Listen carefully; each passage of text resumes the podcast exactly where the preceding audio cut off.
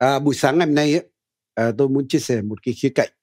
Sau đó chúng ta sẽ cùng nhau cầu nguyện cho điều này.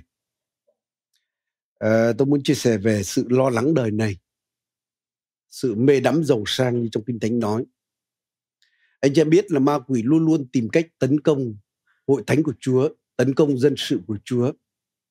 Nhưng chúng ta biết là gì ma quỷ nó có những cái khí giới nhất định để nó dùng nó tấn công hội thánh của Chúa, con dân Chúa và trong những ngày này tôi cảm thấy những cái điều mà chúng ta chia sẻ ngày hôm nay ấy đó là cái khí giới mà sự ma quỷ nó sử dụng một cách hiệu quả nhất mạnh mẽ nhất để nó làm cho nguội lạnh đời sống con dân chúa thậm chí cả các mục sư chính vì vậy ngày hôm nay chúng ta sẽ cùng nhau nói những thứ này và sau đó chúng ta sẽ cùng nhau cầu nguyện để chúng ta bẻ gây những điều này trong đời sống chúng ta trên hội thánh của Chúa. À, chúng ta xem sách mác đoạn 4 nha. Sách mác đoạn 4 từ câu 18 đến câu 19 này. À,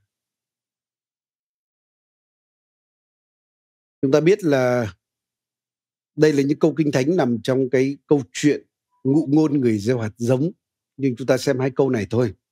Ở đây nói như thế này. Những hạt rơi giữa bụi gai giống như những người nghe đạo. Hay là chúng ta đọc trước đó thì chúng ta biết là gì? Đạo đó chính là lời của chúa đấy. Nhưng sự lo lắng về đời này sự quyến rũ của giàu sang và sự tham muốn những thứ khác xâm chiếm lòng họ làm cho đạo bị nghẹt ngòi không kết quả được. Nên nếu chúng ta đọc trước đó thì chúng ta thấy là cái cách mà tấn công của Satan ấy là nó làm cho con người trở thành đám đất dọc đường. Có thể sự kiêu ngạo sự định kiến nào đó hoặc là sự không chú tâm. Thành ra khi lời Chúa gieo đến ấy, thì thực sự là bị chim trời cướp hết rồi cái khía cạnh thứ hai chúng ta cũng biết là một cái sự tấn công tiếp theo của Satan đó, đó là khi con người đã tiếp nhận hạt giống thì nó gieo những sự bắt bớ cực khổ vì cớ lời đó và khiến cho người ta bỏ đạo. Nhưng đây là cái điều thứ ba nó tấn công.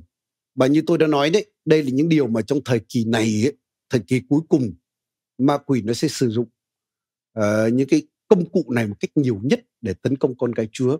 Đó là sự lo lắng về đời này sự quyến rũ của giàu sang và những tham muốn khác để làm nghẹt ngòi lời Chúa được gieo trong lòng chúng ta. Hay là nó làm nghẹt ngòi đức tin trong chúng ta. Hay là nó làm cho đời sống thuộc linh của chúng ta nghẹt ngòi và không kết quả. Nên khi nói về đạo hay là đời sống thuộc linh hay đức tin chúng ta bị nghẹt ngòi và không kết quả, thì có thể nói như thế này là đời sống chúng ta sẽ cảm thấy thiếu cái sự sống động thiếu lửa thiếu quyền năng thiếu thuộc linh thiếu sự ngọt ngào với chúa thiếu sự hiện diện của chúa. Bởi vì chúa giêsu nói ấy, là lời của ta là thần linh và sự sống. Nên rõ ràng là nếu thực sự một cái lời của chúa được gieo trong lòng chúng ta mà không bị nghẹt ngòi thì chắc chắn sẽ khiến chúng ta cảm thấy sự sống động.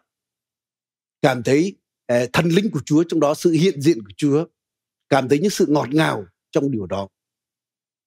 Rồi điều tiếp theo á à, cái sự nghẹt ngòi không kết quả đây ấy, đó là khi chúng ta thấy những lời hứa của Chúa thấy nó không được thành.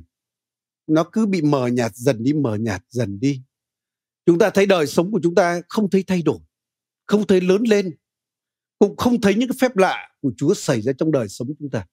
Nói chung là một đời sống khô cằn. Hoặc là khi nói đến cái sự mà đạo nghẹt ngòi và không kết quả cũng có thể nói là khải tượng mà Chúa đã từng ban cho bạn. Bởi vì rõ ràng lời từ Chúa, khải tượng từ Chúa, đó cũng là lời sống Chúa ban cho bạn. Hoặc sự kêu gọi của Chúa cho cuộc đời của bạn. Cảm thấy nó mất động lực. Cảm thấy nó mờ nhạt. Bây giờ bạn không thể bước vào cái sự kêu gọi đó được.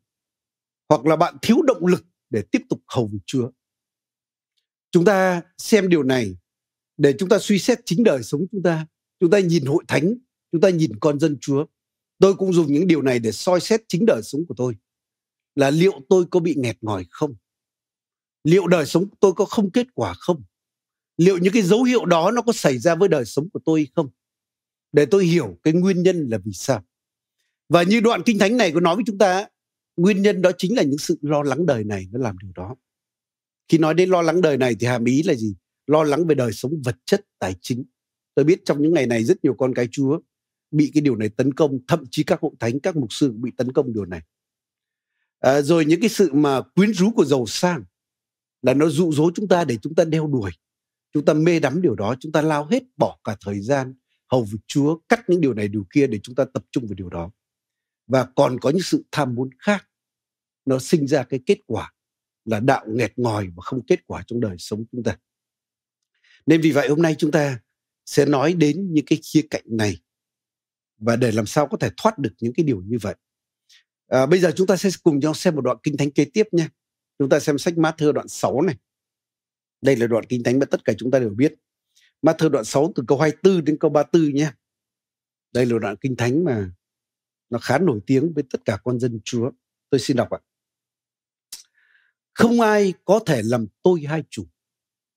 Vì sẽ ghét chủ này mà yêu chủ kia hoặc trọng chủ này mà khinh chủ kia các con không thể vừa phục vụ Đức Chúa Trời lại vừa phục vụ tiền tài nữa hay là ma môn đấy. Vì vậy ta phán với các con, đừng vì mạng sống mình mà lo phải ăn gì uống gì. Đừng vì thân thể mà phải lo mặc gì. Mạng sống không quý trọng thức ăn sao? Thân thể không quý trọng hơn quần áo sao? Hãy xem loài chim trời không gieo không gặt không tích trữ vào kho, nhưng cha các con trên trời vẫn nuôi chúng các con lại chẳng quý trọng hơn loài chim sao. Hơn nữa có ai trong các con nhờ lo lắng mà làm cho cuộc đời mình dài thêm một khoảng khắc không? Còn về quần áo, sao các con lo lắng làm gì? Hãy ngắm xem những hoa huệ ngoài đồng mọc lên thế nào. Chúng chẳng làm lụng khó nhọc, cũng không kéo chỉ. Nhưng ta bảo các con, dù vua Salomon sang trọng đến đâu, cũng không được mặc đẹp như một trong các bông hoa này. Vậy, hỡi những kẻ ít đức tin kia nếu hoa cỏ ngoài đồng nay còn sống, mai bị ném vào lò, mà Đức Chúa Trời còn cho nó mặc đẹp như thế, huống chi là các con. Vì vậy, vậy hỡi à, vì vậy đừng lo lắng mà tự hỏi chúng ta sẽ ăn gì uống gì mặc gì. Vì tất cả những điều này các dân ngoại vẫn tìm kiếm và chắc các con ở trên trời đã biết mọi nhu cầu của các con.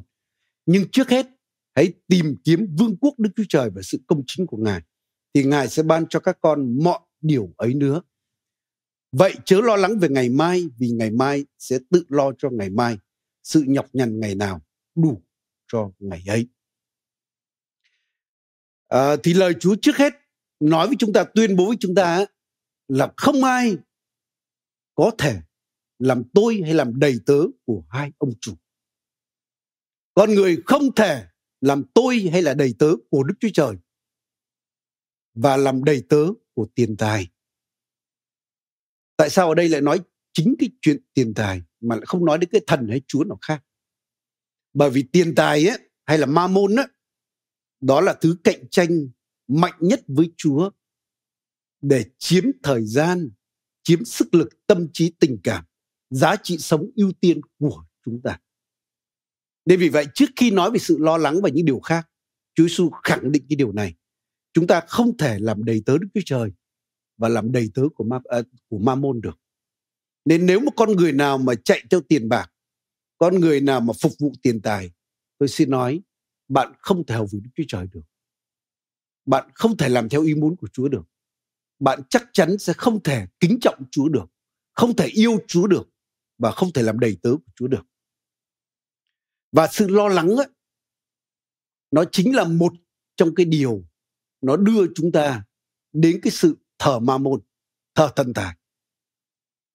Và theo đoạn kinh thánh này khi nói đến sự lo lắng ấy, thì trong tiếng nguyên bản nói là gì? Lo lắng xé ăn gì uống gì mặc gì? Về thể tương lai nha. Hay là sự lo lắng nó gắn với tương lai. Nên chúa nói là đừng lo lắng về ngày mai là như vậy đấy. Nên khi nói là gì? Đừng có lo lắng ăn gì uống gì mặc gì. Không hàm ý là hôm nay bạn phải chuẩn bị đồ ăn gì bây giờ đây? Chuẩn bị đồ mặc gì để đi gặp mọi người đây đi nhóm đây? Mà hàm ý là liên quan đến cái điều gì trong tương lai? Điều gì sẽ xảy ra? À, nên có thể nói như thế này sự lo lắng ăn gì uống gì mặc gì đó là nối ưu tư đó là sự đeo đuổi.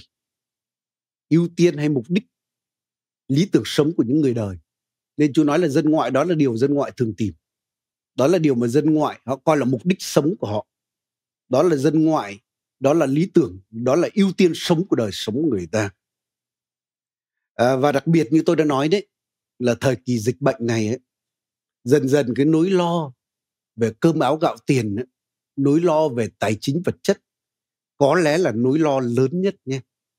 Nên chúng ta biết rất nhiều đất nước bây giờ thậm chí họ chấp nhận dịch bệnh để người ta phải mở cửa cho tài chính, cho kinh tế, cho người ta làm ăn kinh tế. À, và anh chị em ạ, cái sự lo lắng đời này hay ăn gì uống gì mặc gì ấy, nó làm nguội lạnh đức tin của chúng ta đấy. Nó làm nghẹt ngòi đời sống thuộc linh hay đời sống theo Chúa của chúng ta. Và nó làm sao nháng sự phục vụ Đức Chúa Trời. Anh chị em không tin, anh chị em cứ nhìn xung quanh mà xem. Thậm chí chúng ta có thể kiểm chứng đời sống chúng ta nếu đời sống chúng ta có những nỗi lo này, thì chúng ta sẽ thấy nó tác động tiêu cực trực tiếp đến đức tin, đến tấm lòng và sự hầu phục Chúa của chúng ta. Vậy nỗi lo là gì? Thực sự nỗi lo đó chính là một cái cái sự lo lắng đó chính là một nỗi sợ. Đó là một cái thực thể nào đó đến từ thế gian này. Nó đến từ ma quỷ. Đầu tiên nó gieo vào tâm trí chúng ta và nó muốn chiếm dần dần những cái suy nghĩ mà đến lúc chiếm cảm xúc, tấm lòng của con người. Và khi nó đã chiếm được rồi thì nó hút hết sức lực của chúng ta. Và chính nó sẽ đưa chúng ta đến để làm tôi mọi cho tiền tài. Để khiến chúng ta phải phụ thuộc vào tiền tài. Và chúng ta sẽ phải vâng theo sự sai khiến của tiền tài hay là ma môn đấy. Chúng ta sẽ dành thời gian để đeo đuổi ma môn và phục vụ nó. Chính vì vậy mà Chúa Giêsu nói cái sự lo lắng ấy, trước hết là nó vô ích nhưng sau đó Chúa nó còn nói tiếp nó còn tác hại nữa. Nó vô bổ bởi vì nó không làm cho đời của bạn dài thêm chút nào cả. Nhưng nó không chỉ vô bổ mà nó tác hại bởi vì thậm chí nó làm cho đời bạn ngắn hơn. Tôi xin nói con người nào đầy sự lo lắng ấy những người đó sẽ bị già đi nhanh hơn. Những người đó có thể sẽ bị dễ ốm yếu bệnh tật hơn.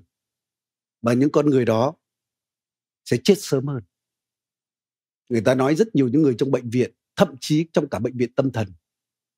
Rất nhiều người bởi vì từ những nỗi lo lắng mà nó đưa đến những cái điều như vậy. Rồi chúng ta biết sự lo lắng nó lại làm cho phí thời gian nữa. Nên khi chúa nói là lo lắng nó không làm đời, mình dài thêm khoảng khắc, không làm cho chúng ta có thêm thời gian, mà thậm chí nó còn cắt ngắn thời gian của chúng ta nữa. Bởi rõ ràng khi bạn lo lắng bạn cũng phí thời gian để mà ngồi mà lo lắng. Nó làm cho bạn phân tâm nữa nên thành ra thời gian của bạn trở nên kém hiệu quả cảm giác nó bị ngắn hơn. Rồi chính cái sự lo lắng ấy, nó cũng làm cho cái công việc của chúng ta nhé trở nên không hiệu quả. Bởi vì khi lo lắng nó khiến cho con người ta nghĩ quẩn khiến cho người ta làm việc không có sự sáng tạo khiến cho người ta mệt mỏi làm việc không có niềm vui và chắc chắn như vậy công việc không thể hiệu quả được. Nhưng những điều mà Chúa Giêsu nói ở đây ấy, nó còn trầm trọng hơn. Như như lời Chúa tuyên bố đấy là con người không thể làm tôi hai chủ.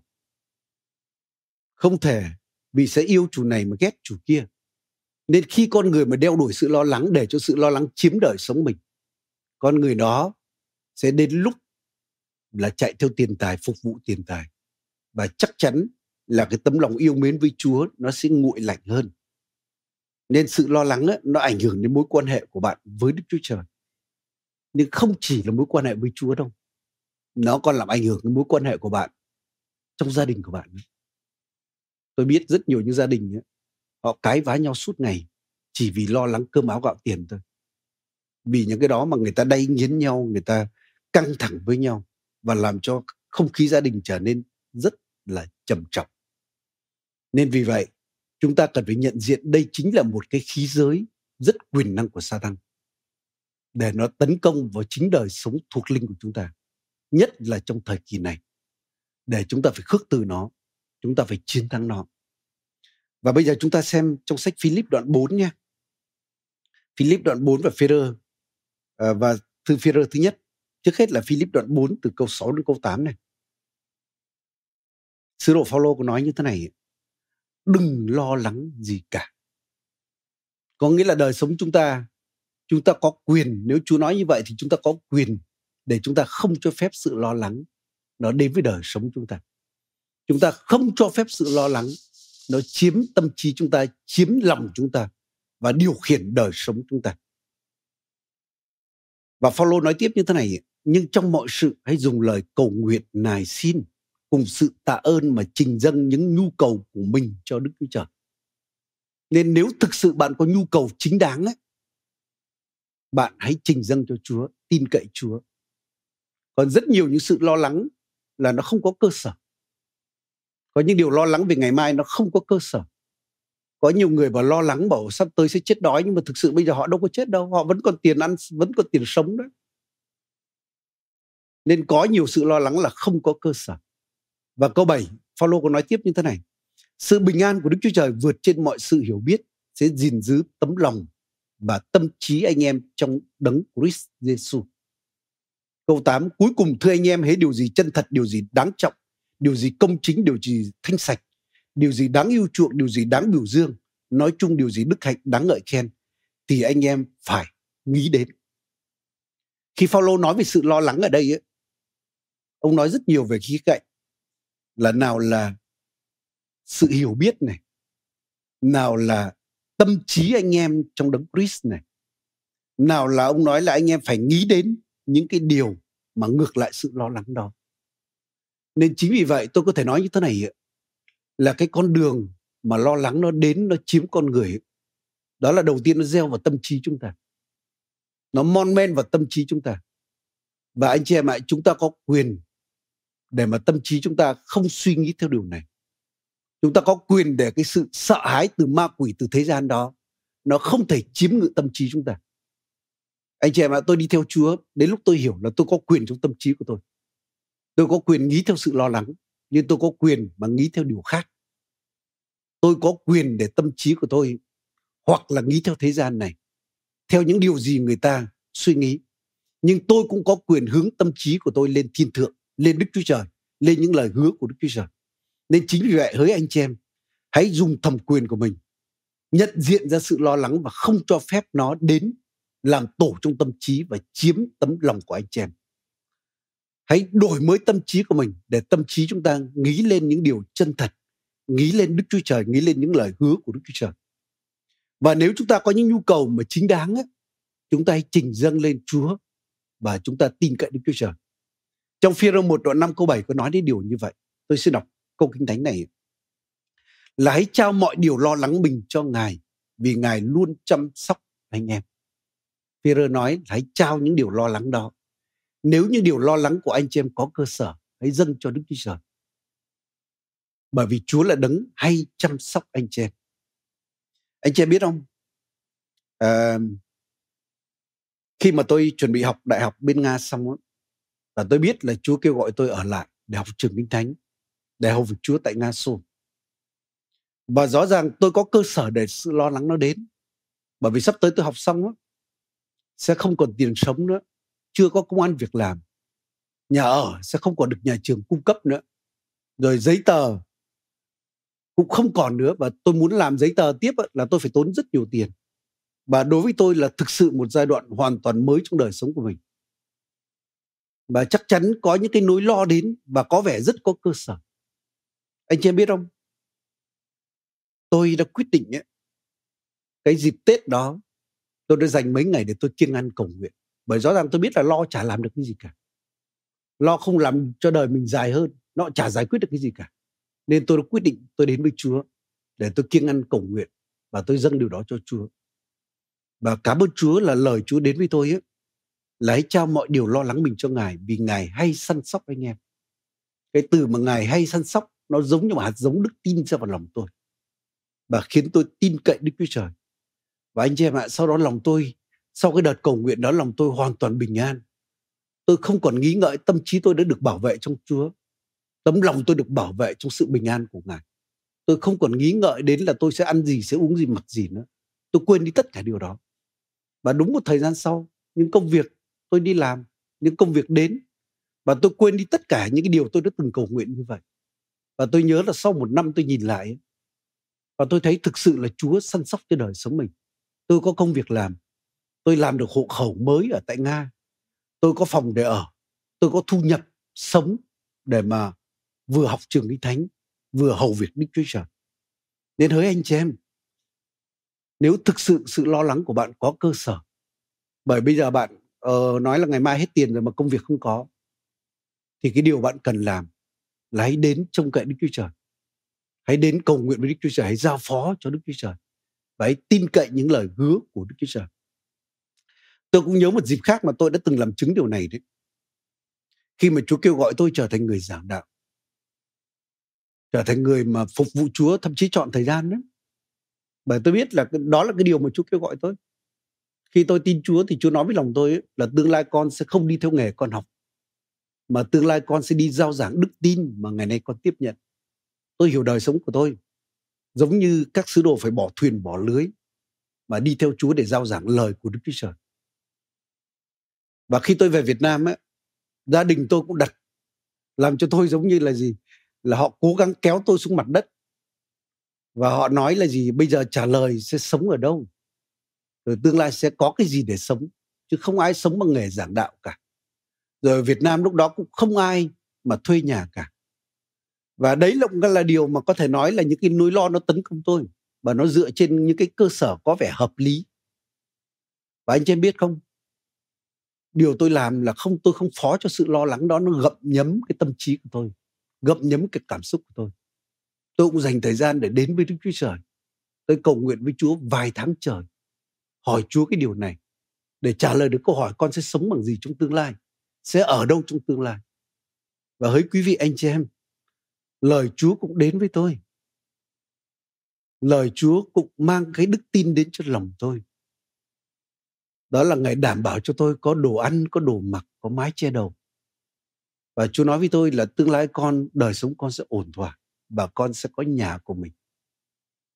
Và anh chị em ạ, à, khi tôi cầu nguyện dâng cho Chúa cái điều đó đến với tôi ấy, ngay lập tức sau đó lòng tôi cũng rất bình an. Tôi không thể lo lắng được, tâm trí tôi được bảo vệ trong Chúa. Sự lo lắng không còn tấn công tôi được nữa.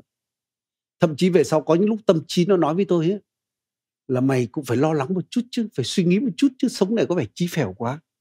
Nhưng quả thật anh chị em ạ chúng ta có thể chiến thắng sự lo lắng bằng cách chúng ta trình dâng cho đức chúa trời và lúc đó sự bình an của Chúa sẽ giữ lòng và ý tưởng chúng ta giống như sứ đồ Phaolô có nói.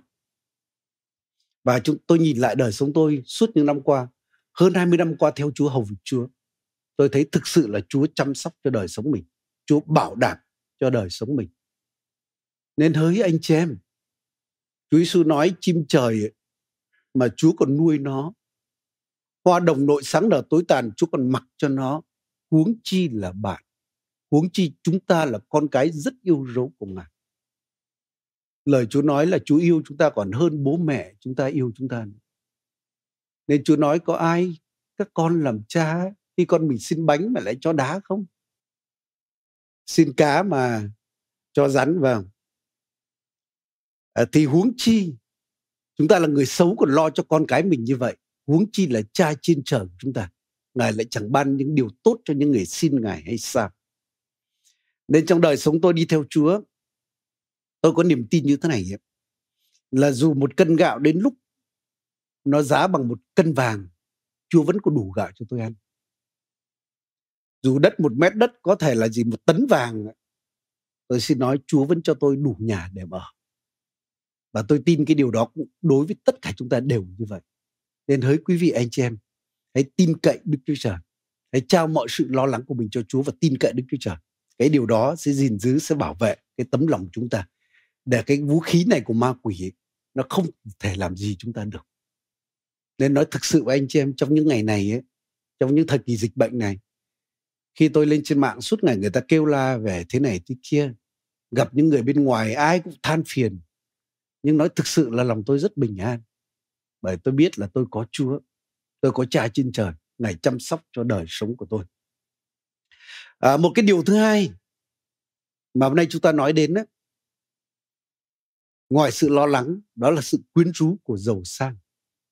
Tôi đọc tiếng nguyên bản đó, thì đây là sự lừa dối của giàu sang. Sự lừa dối của giàu sang. Vậy nó lừa dối chúng ta bằng cách nào? Sự giàu sang nó lừa dối hay là ma môn nó lừa dối chúng ta là nó rất quyền năng. Nên bên ngoài rất nhiều người tin nó người ta nghĩ là cái gì cũng có thể mua được bằng tiền. Có những người nói là cái gì không mua được bằng tiền thì mua được bằng rất nhiều tiền. Rồi người ta nói là tiền thì mua tiên cũng được, cái gì cũng được. Nhưng tôi xin nói, đó là điều dối trá lớn nhất. Đó là điều dối trá. Nếu con người tin vào điều này sẽ bị ma môn lừa dối và sẽ chạy theo nó, phục vụ nó, trở thành đầy tớ của nó.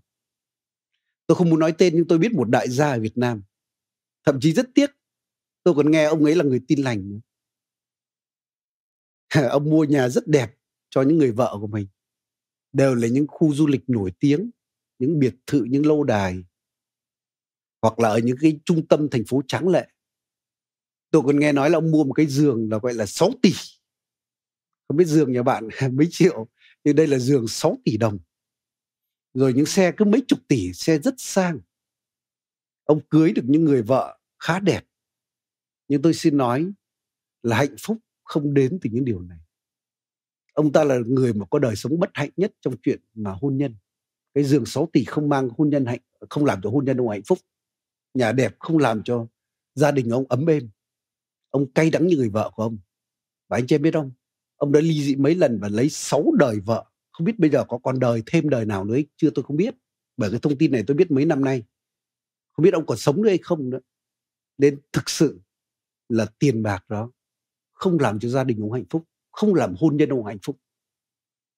Ông không thể mua được thứ này. Tôi nghe một bác ờ, trong hội thánh ấy, mà chúng ta nhóm một cái cơ sở mà mà bác sở hữu đấy. Bác nói là gì? Bác biết rất nhiều những người một quan quyền giàu có lắm. Nhưng bác thấy là gì? Đời sống họ bất hạnh lắm. Cuối đời ốm đau bệnh tật, vợ bỏ hết, chả có đứa con ở bên cạnh cả. Và bác nói là đúng là thực sự là giàu khổ lắm nên đúng là tiền không thể mua được cái sự mà cái sự thỏa nguyện cái sự bình an. Không thể mua được cái sự hạnh phúc thực sự. À, tôi nhớ hồi chúng tôi tại Moscow có một ông chủ à, ký túc xá ở một cái chợ gọi là chợ Salut ấy. ông ta nhiều tiền lắm. Thời đó chắc là ông ta giàu nhất nhì tại Moscow rất giàu. Nhà anh chị biết không? Ông giàu đó nhưng mà ông bị một cái bệnh đường ruột hay dạ dày gì đó.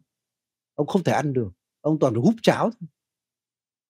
Nên rõ ràng anh chị em à, anh chị em ăn cơm ngon ăn cái gì thấy ngon bạn sướng hơn nhiều những người như vậy. Nên tiền không làm cho ông vui hưởng được những gì ông có. Nên đúng là kinh thánh nói như vậy sự vui hưởng những gì thành quả lao động của mình chỉ có chúa cho được thôi.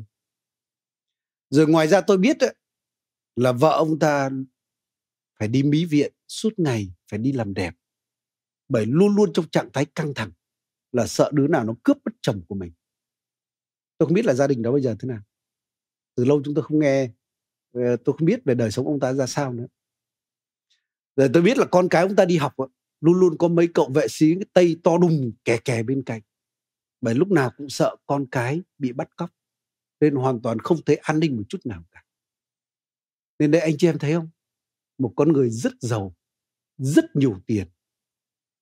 Nhưng bữa ăn ngon đó giấc ngủ yên đó hạnh phúc gia đình đó sự an ninh, an toàn của con cái, tiền không mua đủ được. Tôi biết có nhiều người rất nhiều tiền mua cho con cái gì, mua cho nó. Nhưng tôi xin nói để những đứa con đó trở thành những đứa con ngoan đó không hư hỏng, tiền không thể mua được. Tôi biết có nhiều người rất giàu nhưng con cái hư hỏng tiền không thể mua đạo đức cho nó được, không thể mua cái thuộc linh cho nó được. Nên vì vậy, kinh thánh nói rất nhiều thứ mà tiền không thể mua được. Nên kinh thánh nói là chúng ta phải đặt nhiều thứ mà trên tiền. Ví dụ chẳng hạn chúng ta cần phải cái danh tiếng tốt hơn tiền chẳng hạn, ơn nghĩa hơn tiền chẳng hạn, sự kính sợ chúa hơn tiền, sự khôn ngoan hơn tiền, rất nhiều thứ hơn tiền. Nên vì vậy, xin chúa giúp cho chúng ta là con dân chúa. Chúng ta đừng bị sự giàu sang lừa dối nha. Đừng để nó xui chúng ta là gì? Có tiền thì hạnh phúc lắm, có tiền làm gì cũng được. Tôi xin nói, tiền làm được nhiều thứ nhưng không phải làm được tất cả. Nhưng mà đức chúa trời chúng ta là đấng có thể làm được mọi điều. Nên Phaolô với nói với Tim thế là khuyên những người giàu trong thế gian này là hãy trông cậy vào Đức Chúa Trời, đừng kiêu ngạo nhé. Hãy trông cậy vào Đức Chúa Trời. Hãy có tấm lòng rời rộng, sẵn sàng dâng hiến để chuẩn bị cho mình một cái nền tốt trong tương lai bởi vì đức chúa trời là đấng mới là đấng mà nắm tương lai của chúng ta. Đấng mới cho chúng ta vui hưởng. Mỗi một ngày được vui hưởng. Nên hỡi quý vị anh chị em chúa mới là nguồn của chúng ta. Chúa mới là đấng ban hạnh phúc thật cho chúng ta.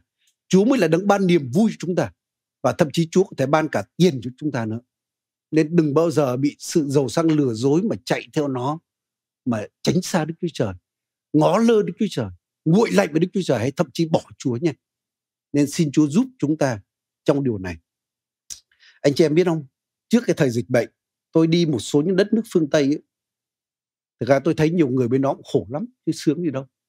Chúng ta cứ nghĩ là bên tư bản, mấy nước phương Tây họ giàu. Nhưng tôi nói thật là đa số là con nợ hết, đều là nô lệ hết, con nợ của ngân hàng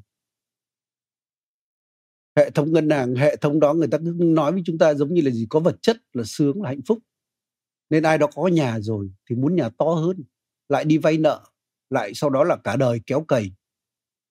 Cái xe này thì lại nghĩ là xe đẹp hơn sẽ mang hạnh phúc hơn oai hơn cuối cùng lại đi vay nợ tất cả đều vay nợ. Nên thực sự là họ đâu có sướng nên chính vì vậy những con người mà thờ ma môn á những con người đó bất hạnh lắm nó rất là khổ. Nên hỡi quý vị anh chị em, sự giàu sang nó lừa dối con người là nó có thể thay thế Đức Chúa Trời trong đời sống chúng ta. Nó có thể làm được mọi sự. Nó có thể mang chúng ta hạnh phúc, mang cho chúng ta tất cả điều này điều kia. Để qua điều đó nó lừa dối chúng ta, để chúng ta dâng cả cuộc đời cho nó. Nên có những người vì cái sự lừa dối đó mà dâng hết thời gian cho nó. Thậm chí là gì cắt xén cả thời gian đáng ra dành cho Chúa thời gian đáng ra dành cho gia đình cho bản thân cho con cái để mà dâng cho ma môn nên những con người đó rất đáng thương. Giống như Phaolô nói ấy, là thậm chí về sau mắc bấy rò xa vào nhiều những điều vô lý và thậm chí là còn mất đức tin nữa. Có những người như vậy về sau mất gia đình tại sao gia đình trở thành nó ta tác như vậy? Rồi thậm chí còn mất cả con cái bởi con cái không được gần bố mẹ. Rồi sự tiền tài này nó lừa dối chúng ta để chúng ta dâng cho nó dâng tâm sức của chúng ta tâm trí chúng ta, sức lực chúng ta. Nên có những người vì nó mà tổn hại sức khỏe và không còn tâm sức đâu dành cho công việc Chúa nữa, dành cho những công việc mà hữu ích cho những người khác. Thậm chí không còn thời gian, tâm trí để nghĩ đến những chuyện khác nữa. Rồi khiến cho người ta người ta dâng cả tấm lòng, cái sự ham mê, cái sự ưu tiên hết cho điều đó tiếc là có những người sau đó dâng cả đạo đức cả lương tâm vì cớ đồng tiền. Nên có những người kiếm tiền bằng mọi giá. Anh chị em biết không? Thời nay rất nhiều những kẻ lừa đảo. Chúng ta biết rất nhiều người là mạo danh người khác trên mạng hắc được nick người khác để lừa. Mà tôi nghĩ là có những người lừa đó là con cái chúa đấy. Bởi họ nói giống hệt như tín đồ họ biết xưng mục sư họ biết gọi người này người kia thế này. Nên tôi nghĩ là nhiều người đó là nghe về Chúa rồi đấy, thậm chí là con cái Chúa đấy. Nhưng rõ ràng là bị ma môn lừa dối và đã bán rẻ cả lương tâm cả đạo đức cho nó. Rồi thời nay ấy, chúng ta biết rất nhiều những trò gọi là kinh doanh lừa đảo trên mạng, hình thức này hình thức kia. Người ta sẵn sàng bán rẻ lương tâm người ta vì cớ đồng tiền. Nên chúng ta đọc sách chi Mộ Thê thứ nhất nha.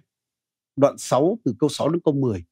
Những lời Chúa mà cảnh báo rất là nghiêm khắc về cái điều này khi con người mà bị sự quyến rũ của giàu sang. Ở đây nói như thế này. Sự tin kính cùng sự thỏa lòng chính là nguồn lợi lớn. Vì khi chào đời chúng ta chẳng đem gì theo thì lúc lìa đời cũng không thể mang gì đi được. Vì vậy có cơm ăn áo mặc thì phải thỏa lòng.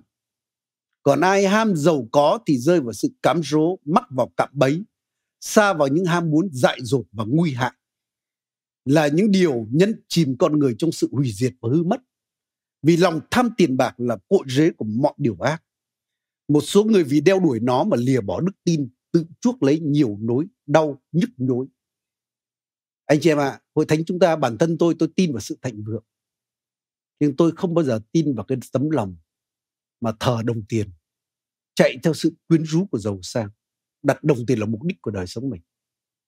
Tiền nó chỉ là đầy tớ tốt thôi còn nếu để nó là ông chủ nó là ông chủ tội nên ở đây sứ đồ Phaolô có nói như thế này là cái sự tin kính ấy, đó là lợi lớn. Hay thậm chí đó là cái tài sản thật của chúng ta đó là sự giàu có thật của chúng ta. Một người rất nhiều tiền nhưng thiếu đời sống thuộc linh thiếu mối quan hệ với chúa không trưởng thành thuộc linh thiếu quyền năng từ đức chúa trời đó là người nghèo. Bởi khi bạn lìa đời này bạn có mang được tài sản của bạn đâu. Nhưng những cái sự tin kính kia bạn có thể mang theo được.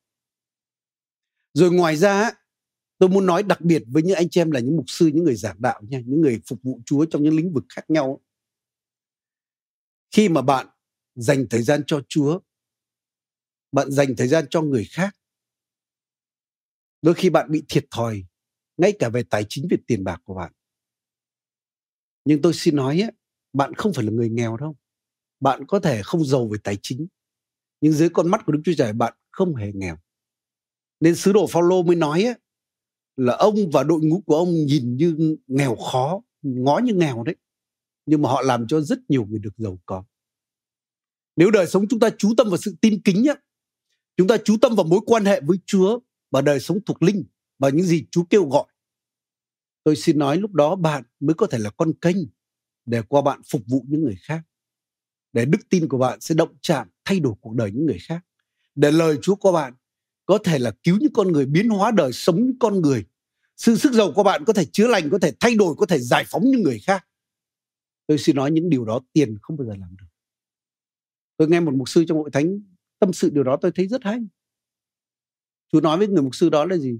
Nếu con mà chú tâm đến ta, sự sức giàu gia tăng. Và bởi sự sức giàu đó, con có thể cầu nguyện một ai đó được chữa lành. Cái bệnh nan y mà bao nhiêu tiền không thể mua được.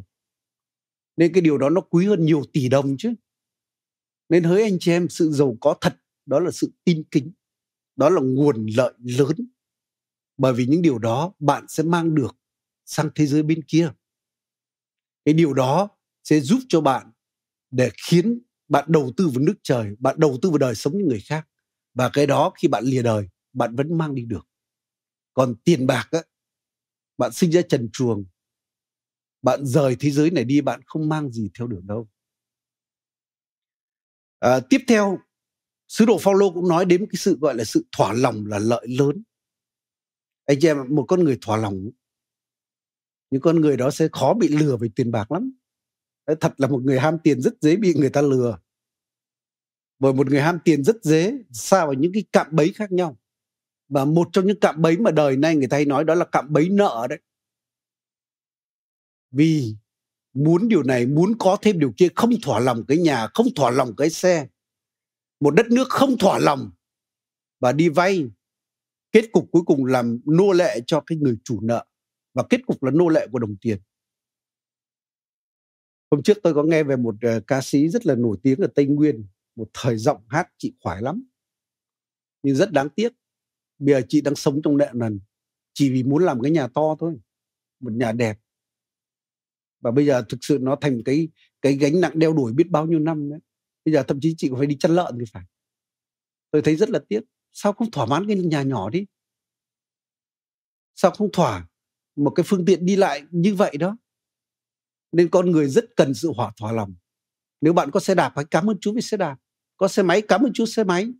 Đừng bao giờ so bì với người khác để không có tiền đi vay nợ để làm điều đó.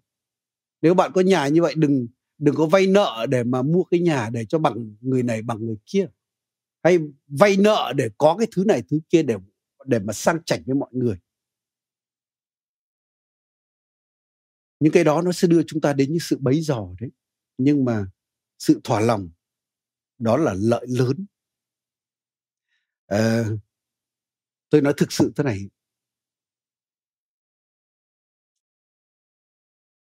Có những người tôi không hiểu họ không hề nghèo. Nhưng họ cứ lo lắng, lo sợ, rồi than than ván rồi thế này thế kia. Có những người tôi nói thật là tiền đất của họ nha, họ chỉ cần bán một mảnh đấy điều tiêu cả đời. Một tháng bạn tiêu bao nhiêu? Có những mảnh đất bao nhiêu tiền như vậy, mà nhiều mảnh đất như vậy, nhiều nhà như vậy, chỉ bán một cái ăn cả đời. Việc gì mà khổ sở như vậy? Việc gì mà phải kêu ca mà phải phải chật vật như vậy? Thực sự con người mình có thể đi rất nhanh chúng ta biết đấy, có những con người như TV Joshua đi rất nhanh, có những văn nghệ sĩ ở Việt Nam đi rất nhanh. Anh chị em, khi chúng ta đi, chúng ta không thể mang được những cái điều đó điều để theo. Cuối cùng chúng ta để lại cho con cái chúng ta, chắc gì nó tốt cho nó. Đôi khi nó lại sống dựa vào điều đó, làm hư hỏng nó. Và khi chúng ta về với Chúa, chúng ta lại còn phải khai trình đấy chứ. Những gì Chúa cho chúng ta, Chúa giao cho chúng ta chúng ta có sử dụng làm lợi cho vương quốc của Chúa trên đất này không? Hay là chúng ta chỉ chôn vùi như vậy thôi? Nên hỡi quý vị anh chị em, hãy dừng lại, hãy tỉnh táo để nghĩ về điều này nhé. Nên nếu thực sự là Chúa không kêu gọi bạn để kiếm tiền cho Chúa nha nếu ai đó được Chúa kêu gọi làm kinh doanh cho Chúa, kiếm tiền cho Chúa thì tôi không nói làm gì. Đó là sự mục vụ của bạn. Nhưng nếu bạn không có mục đích đó, thì phải biết thỏa lòng những gì mình có. Đôi khi tính lại đi, bạn rất nhiều tài sản đấy. Bán một phần đi, tiêu cả đời, hầu Chúa cả đời. Việc gì mà phải cạn kiệt sức lực, cắt thời gian để không hầu Chúa nữa? Bớt xén thời gian để mà không dành cho Chúa, không dành cho người khác. Việc gì mà phải khổ sở như vậy? Nên hỡi quý vị, anh chị em, hãy hãy tập trung vào Chúa. Hãy dành thời gian cho Chúa. Hãy để Chúa thực sự là Chúa của chúng ta. Hãy làm tôi cho Đức Chúa Trời. Chúng ta cũng hãy có thời gian dành chăm chút đời sống thuộc linh của chúng ta. Chăm chút gia đình của chúng ta và làm những công việc mà Chúa kêu gọi chúng ta đặc biệt trong những thời kỳ Covid này tôi xin nói biết đâu đây là cái điều mà Chúa cho cuộc sống chúng ta sống chậm lại, để chúng ta có thể thay đổi những thứ tự ưu tiên trong đời sống mình. Anh chị em mà có những người mà nghỉ một ít ngày mà người ta cuồng chân, người ta không chịu được, ngồi không yên. Hồi chúng tôi nhớ ở bên nga như vậy, nhiều người đi buôn đấy thậm chí là gì ngồi không yên, nghỉ một ngày tết, chỉ nghỉ nửa ngày cuối cùng cũng phải ra đi kiếm tiền, người ta không chịu được. Không phải vì người ta không kiếm điều đó mà tối không có gì ăn đâu nhưng mà thực sự một cái động lực khác nó thúc đẩy người ta. Đó là sự lo lắng, đó là sự ham mến, sự giàu có. Nó thúc đẩy người ta.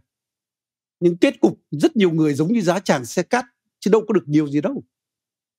Nên xin Chúa giúp cho chúng ta để thực sự chúng ta biết ưu tiên cho điều gì trong đời sống chúng ta. Chúng ta đừng đeo đuổi theo cái sự ham mê của sự giàu sang. Đừng để cái đó là chúa của chúng ta, đừng để nó dắt múi chúng ta.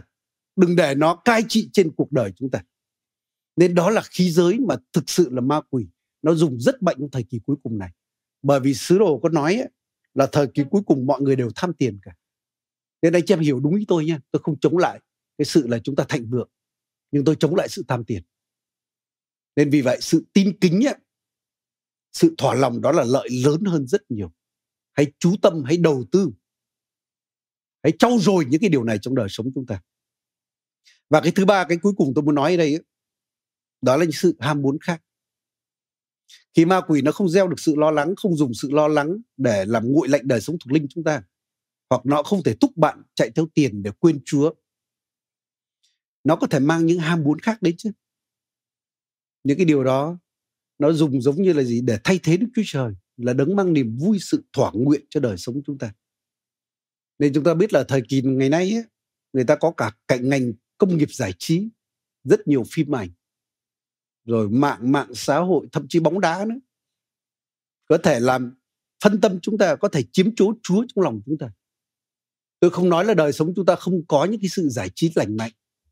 Bóng đá tôi cũng thích một chút nào đó. Nhưng nếu mà thực sự vì trận bóng đá mà bạn bỏ thờ phượng chúa, thì cái đó sẽ biết là bạn ưu tiên cho điều gì.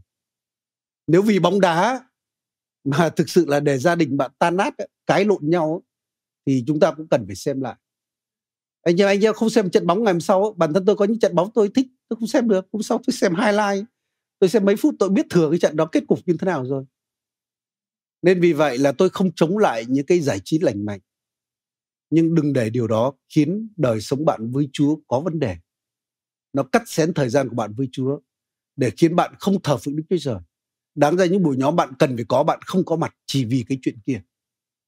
Nên tôi biết thực ra nhiều con cái Chúa bỏ nhóm, bỏ cầu nguyện chỉ vì những cái ham du lịch, vì những ham này ham kia. Tôi nghĩ là nó không đáng một chút nào cả. Nên hỡi anh chị em, chúng ta chỉ một lúc chúng ta chỉ đi trên một con đường thôi chứ không thể cùng một lúc đi trên hai con đường một lúc chúng ta chỉ có thể đi theo một hướng chứ không thể đi theo hai hướng bạn cũng chỉ có thể chọn một chúa trong đời sống của bạn thôi bạn cũng chỉ có thể thuộc về một vương quốc mà thôi nên vì vậy chúa giêsu mới nói á, là trước hết hãy tìm kiếm vương quốc đức chúa trời hãy đặt vương quốc của chúa là ưu tiên của chúng ta là số một trong đời sống chúng ta Vậy vương quốc của Chúa là gì? đó chính là Chúa. Đó là sự hiện diện của Chúa, đó là sự tể trị của Chúa. Đó là chúng ta tìm kiếm ý muốn của Ngài. Chúng ta tìm cách để mở mang vương quốc của Ngài. Sự công chính đó là gì? Đó là lời của Chúa, đó là cách sống của Chúa, đó là phẩm hạnh của Chúa. Và nếu đời sống chúng ta ưu tiên cho điều này mà không phải ưu tiên để chạy theo tiền bạc hay là để lo lắng nó cuốn chúng ta đi hay là những sự tham muốn khác. Tôi xin nói chúng ta sẽ được vương quốc của Chúa. Chúng ta sẽ được sự công chính của Chúa. Nhưng ngoài ra Chúa còn hứa là Chúa sẽ chu cấp cho chúng ta những điều mà người đời tìm kiếm. Đó là nhu cầu ăn gì, uống gì, mặc gì của chúng ta. Chúng ta cứ nhớ lời cầu nguyện của Salomon đó. Khi Chúa hỏi ông hãy xin điều gì, ta sẽ ban cho. Các vua khác thì xin sống lâu, xin giàu sang, xin thế này thế kia. Nhưng Salomon là xin Chúa cho